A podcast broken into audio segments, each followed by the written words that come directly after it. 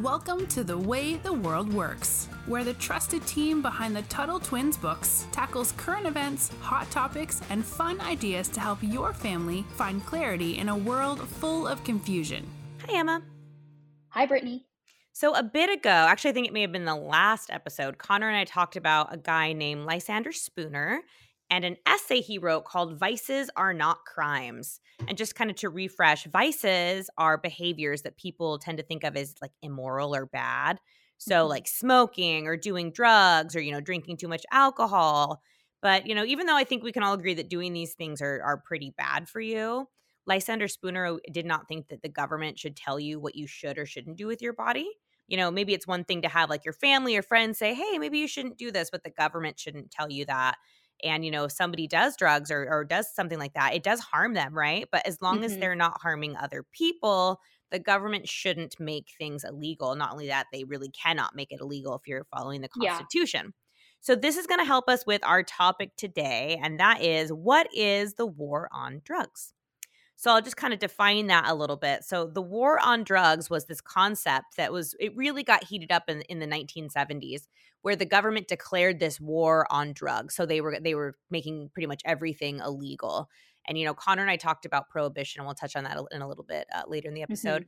But that's that's kind of what this is. It prohibited all drugs, and, and again, I think we can agree that drugs are probably not great for us to do but banning them all has not worked out well, right? It's nice to say we're going to ban something and all our problems are going to go away. But that is not what happened. And surprise, spoiler alert, that usually doesn't happen when the government bans things. In fact, there was another, what was it, the war on poverty? It was uh, I think Lyndon, Yeah. Lyndon B. Johnson. And that hasn't really worked either. So it's almost like every time the government declares a war on something, you know it's not going to work. So there's a Yeah. there's a lesson to remember. So let's dive into this a little and then Emma, I'll kick it to you. So the 1st Mhm. drug ban, uh, or the one that we can really trace back to in America, came in 1909. And instead of just flat out like banning things, at first they started like like we've talked about like the frog in boiling water, where if you want Mhm. to you know boil a frog, you put it in cold water and then slowly raise the temperature so people don't know what's happening. And what they did with with these substances is um they did like a lot of taxes on them first. So they started like slowly doing regulations. And again, I, I'm not going to say that it wasn't what we call like well intentioned, right? That people didn't, Mhm. they weren't worried about other people what they were doing to their bodies, but it's not really their business. So that's where all this came into play about 1909. And then slowly from there, it got worse and worse and worse. So, Emma, I don't know if you want to comment maybe a little bit about, I know you didn't do this episode with us, but but Mhm. earlier bans, like maybe what prohibition is, if you want to give our, our listeners a little refresher. Yeah, totally. So prohibition basically was this era where they tried to make alcohol completely illegal and basically banish it from the country. And I think it's such a good example of why these government wars on vices and wars on, you know, things that could be seen as negative don't really work because as soon as prohibition happened, it it forced the alcohol trade underground and caused all of this crazy there was this whole industry of bootleggers who would like you know, drive this moonshine all around the country. And it's really interesting. I actually have some people way back, far back in my family that did that for a living. So kind of Really? crazy. Um, That's, yeah, yeah. that's super kind of fun though. It is. The funny thing is, my husband and I both have that like a few generations back. So we always joke that our kids are going to be like very anti government. But anyway, um, so prohibition did not work because it forced this trade completely underground and it became this huge crime ridden, basically underbelly. And a lot more people got hurt through that than they would have been if it was kind of out in the open.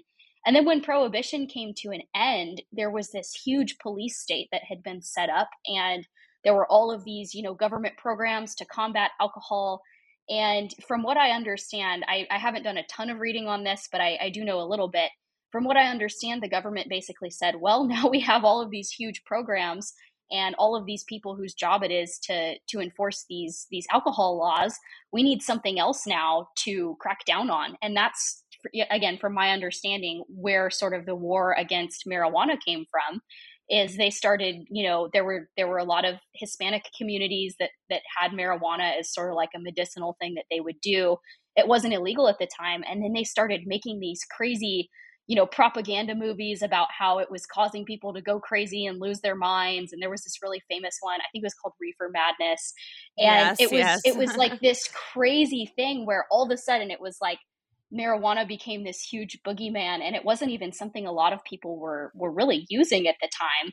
And i i have to think that that may have even contributed to more people finding out what it was and like hmm. seeking it out but yeah. I don't know. That's that's kind of an interesting thing to me how prohibition ending kind of started some of the first drug wars ever yeah, no, I think that's a great point. And you bring up with with reefer madness and that whole era, you know, a lot of it was also racially motivated. They tried to say Absolutely. people in minorities that they were gonna you know harm your kids by giving them drugs and and all this stuff and so there's a lot of of racism tied in uh, with it as well and even you know we'll, we'll go into incarceration rates and stuff in a little bit but no i think mm-hmm. you make mm-hmm. some great points so i think it's actually really funny to look at when it started heating up which is in the 1970s and at that time uh, president nixon richard nixon was the president and Nixon hated hippies. So this is going to play kind of a big role in this. He did not like hippies. And so I kind of always connect this with like the anti-war movement. Uh, you and I talked yeah. about Vietnam and, and how that really kind of I think we talked about the anti-war movement too, about how that really started to rise during uh, Vietnam, which is right before and, and during this time or right before this time. So Nixon was sick of the hippies. He was sick of the anti-war movement. Like this was not his thing and so to me it's not a coincidence that that they started banning because uh, hippies were mm-hmm. associated with using cannabis and that cannabis made them a little bit more open to questioning authority and question what was going on. And so uh, president nixon did not like this. So that's when he started declaring you know war on drugs. We're going to say you know no more of this. And then president reagan comes along in the 80s and he kind of perpetuates this to the next level. He, uh, they kind of mm-hmm. say up the ante is an expression we use.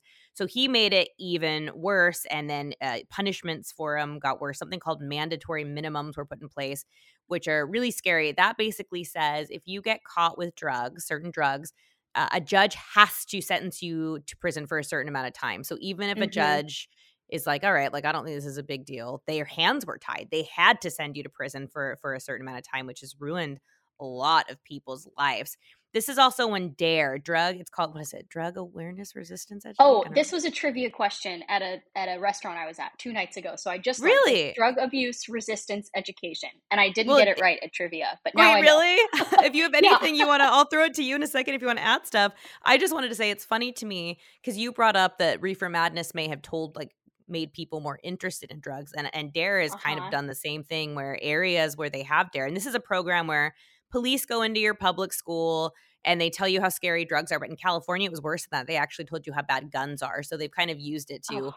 To give whatever propaganda you know they want to use, um, so that's always funny to me. But in the areas where they have these, there's actually higher drug use. So it's very, it's just very interesting to me mm-hmm. um, how how they uh, actually. Here's a fun little story. When I was in Dare in eighth grade, because they did it in fifth grade, then again in eighth grade uh Charlie's Angels had just come out, like this movie, and there's like a pose where they pose with guns. And I had a picture of me posing like a Charlie's Angel on my my folder because we used to put pictures on our folder. That's what old people used to do. Oh, so oh, yes. I got in trouble by the dare officer because he said that's like a gun thing. You must be in like a gang, and like my mom had to get oh called, and my gosh. mom was like, "What?" She's like this like innocent thirteen year old. It was so ridiculous. So dare dare does a lot more harm than good, and it also I don't know if you have anything you want to add on dare because I know you you just talked yeah. about it. Yeah, well, it was it was such a thing when I was like kind of elementary school age. I think it had kind of started to fizzle out by the time I got to high school, thankfully. Um, but yeah, it was they would come to school and hand out these stickers, and people would like take these vows to not do drugs yes. ever as kids, which was super strange to me. That like you have the police come into a school and then you have kids signing like these lifelong vows like not like there's anything wrong with having a personal conviction to never do drugs like that's Absolutely. awesome that's yeah, good that's for awesome. you but when you have the state coming in and basically like kind of trying to scare kids into doing that and it's just supposed to be like a normal day in school for them i find that super super weird and i'm i don't know if they still do that or if they do because i got active. in a fight with a, a dare fundraiser who stopped me on my way to starbucks i was like give Amazing. us money. And I'm like, actually, no, I probably should have been nicer, but yeah, it's it's weird though. I find it really strange and I'm glad it's kind of people are starting to realize how weird that was. But it's I think it was kind of the beginning of not the beginning, but a huge cultural thing of like pushing kids into statism and like yes. kind of just doing whatever the government wants from a really young age, which is super concerning to me. Absolutely. So now I want to talk about a couple of the consequences of this. Well, one, as we learned with alcohol prohibition, it didn't work, right? And now mm-hmm. we're seeing a lot of new cannabis laws coming to light where people are st- like it's being made legal, and a lot of this because we're finding out a lot of this stuff has medical purposes. So, like, it, it can serve as mm-hmm. medicine if it's used correctly. So, that's been good. But some things that I am really bothered with that I think are the worst things to come out of this are so many people were, excuse me, turned into criminals. So, our prison system grew. Like, we yeah. have so many people in our prisons now who are in there for what we call nonviolent drug offenses, meaning they didn't hurt anybody. So, there was no victim, like Lysander Spooner talks about.